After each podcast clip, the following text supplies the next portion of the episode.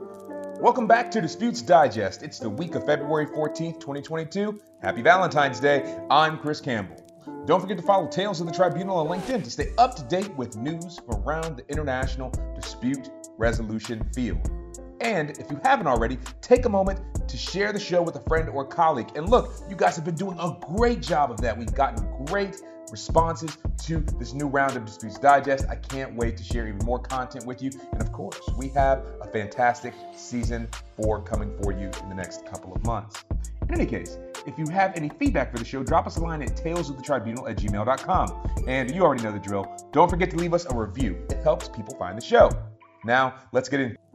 First, let's start with some Olympics news as the Court of Arbitration for Sport issues a ruling in the case of Russian figure skater Kamila Valieva.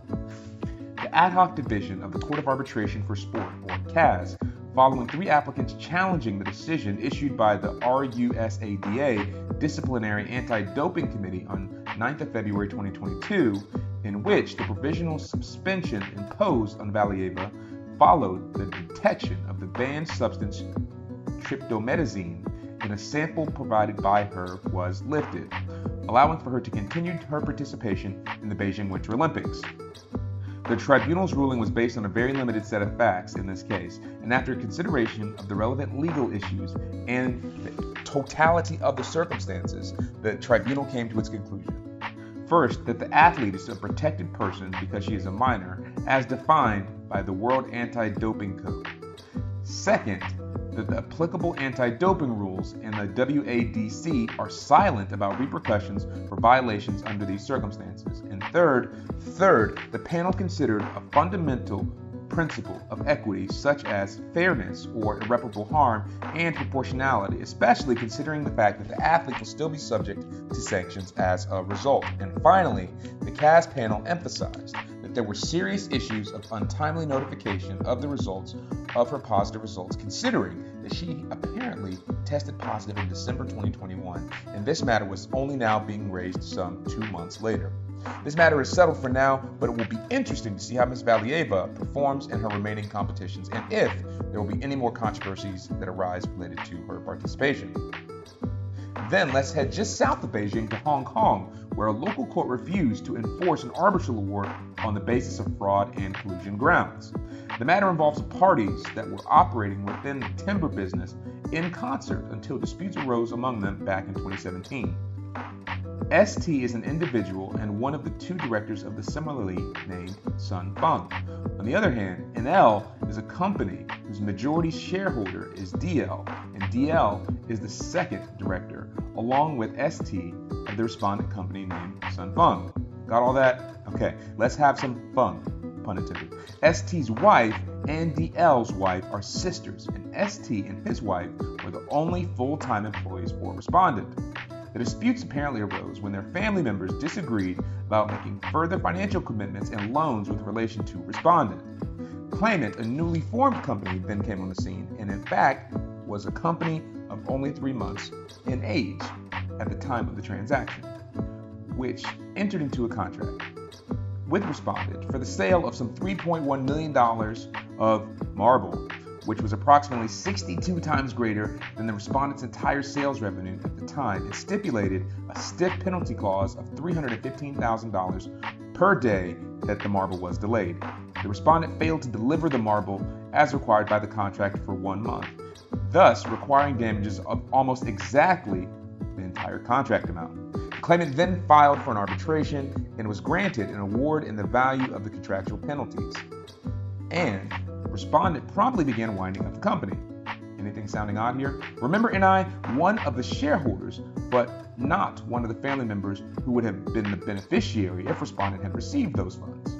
NI and the other shareholder, DL, only became aware of this series of events after the arbitral award had been issued. As such, they petitioned the court to have the award set aside for fraud and collusion. Upon further investigation, a number of things were revealed. First, that there was no valid arbitration agreement by which the tribunal could have had jurisdiction. Second, that the marble contract was apparently self dealing on behalf of ST and the family members, and that the award should be set aside so that the court might properly adjudicate the dispute. This story has many twists and turns, but it's worth reading up on. Quite the corporate family soap opera. Before we head to the next story, let's take a brief step back from the news and talk about something I think many of you may be interested in the ABA International Arbitration Skills Masterclass, which is in its second year. The ABA International Law section invites the listeners to the International Arbitration Skills Masterclass. It's a two day hands on virtual training program delivered by some of the world's best international arbitration lawyers. The masterclass, which is aimed primarily at junior to mid level practitioners, will comprise a mixture of panel discussions and practice sessions covering all aspects of an arbitral hearing opening statements, examination of witnesses, examination of experts, and closing statements. World leading international arbitration practitioners and arbitrators will share their experiences and advise on how to deliver powerful oral submissions and effectively examine witnesses.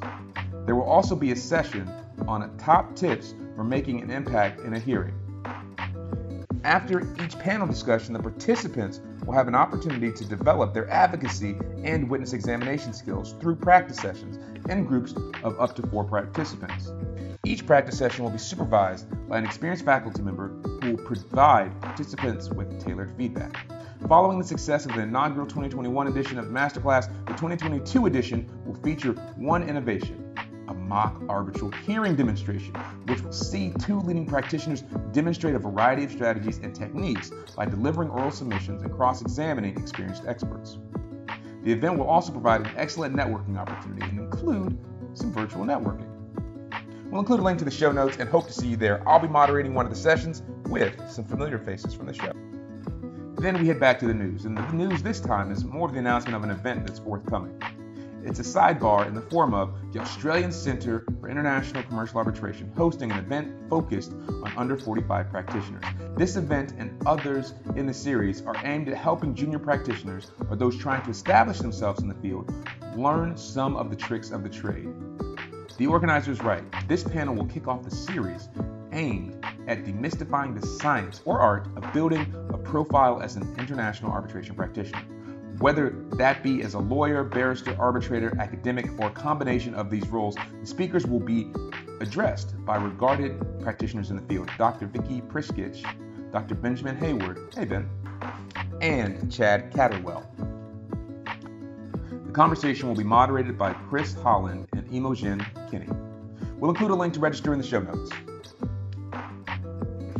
Next, some great news is one of my favorite shows and one that has brought some really new and fun energy into the space. My Arbitration returns for season two of its video series, which features sit down conversations with figures from around the international arbitration space on current trends and topics in the field.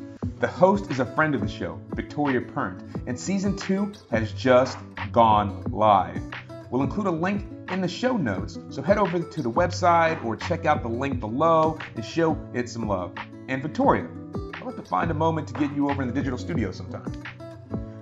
Finally, let's talk about this massive story out of the United States in the case of Brian Flores versus the NFL. In an explosive lawsuit filed on February 1st, former Miami Dolphins head coach Brian Flores alleges that he and other qualified black and minority candidates are routinely held to higher standards, rejected, and not considered at all for coaching jobs and other leadership roles in the National Football League. Although around 58% of the NFL players are black and another 12% identify as multiracial, Latino, or other persons of color, there was only one black head coach remaining in the NFL firing Flores' firing. That was until Houston Texans decided to hire Lovie Smith, thus doubling the number. Flores claims that the Dolphins fired him despite a strong record and two years left in his contract, indeed providing winning seasons in contradiction to the Dolphins' recent football history. He goes further to allege that Dolphins owner Stephen Ross offered to pay him $100,000 purposely to lose games and violating the league's anti tampering rules and pressuring him to poach another team's quarterback. All of this is before we even mention the fact that Flores was interviewing for head coaching job at the New York Giants, except he really wasn't. Days before his interview with the Giants, Flores received text messages from another NFL head coach congratulating him on winning the job, only to realize the coach had meant the text message from another candidate, also named Brian.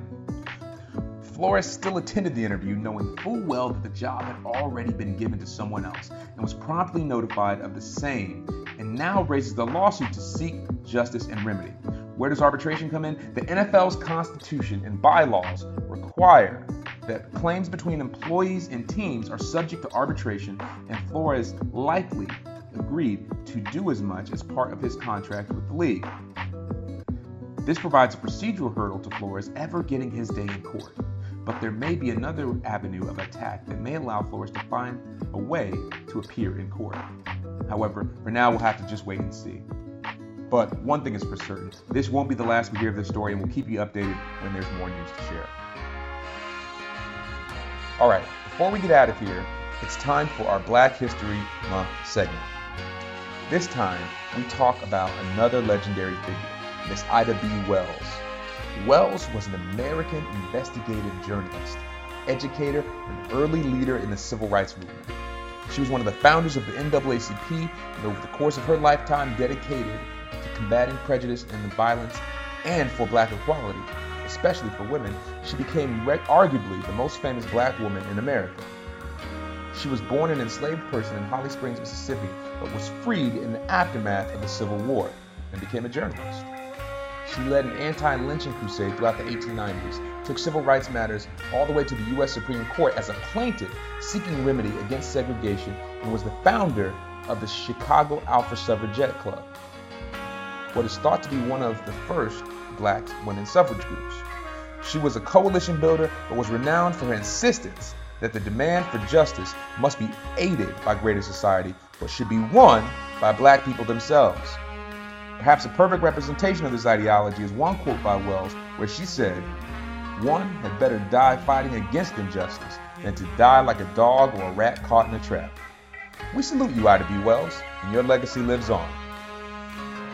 That's it for Dispute Digest. And hey, I'm kind of loving this jazzy music here. We might have to make that something more common. Don't forget to follow Tales of the Tribunal on LinkedIn and drop us a note at talesofthetribunal at gmail.com. If you have comments or feedback. Until next week, this has been Disputes Digest by Tales of the Tribunal. None of the views shared today or in any episode of Disputes Digest is presented as legal advice nor advice of any kind. No compensation was provided to any organization or party for their inclusion on the show, nor do any of the statements made represent any particular organization, legal position, or viewpoint. All interviewees or organizations included appear on an arm's length basis, and their appearance should not be construed as any bias or preferred affiliation with the host or host's employer. All rights reserved.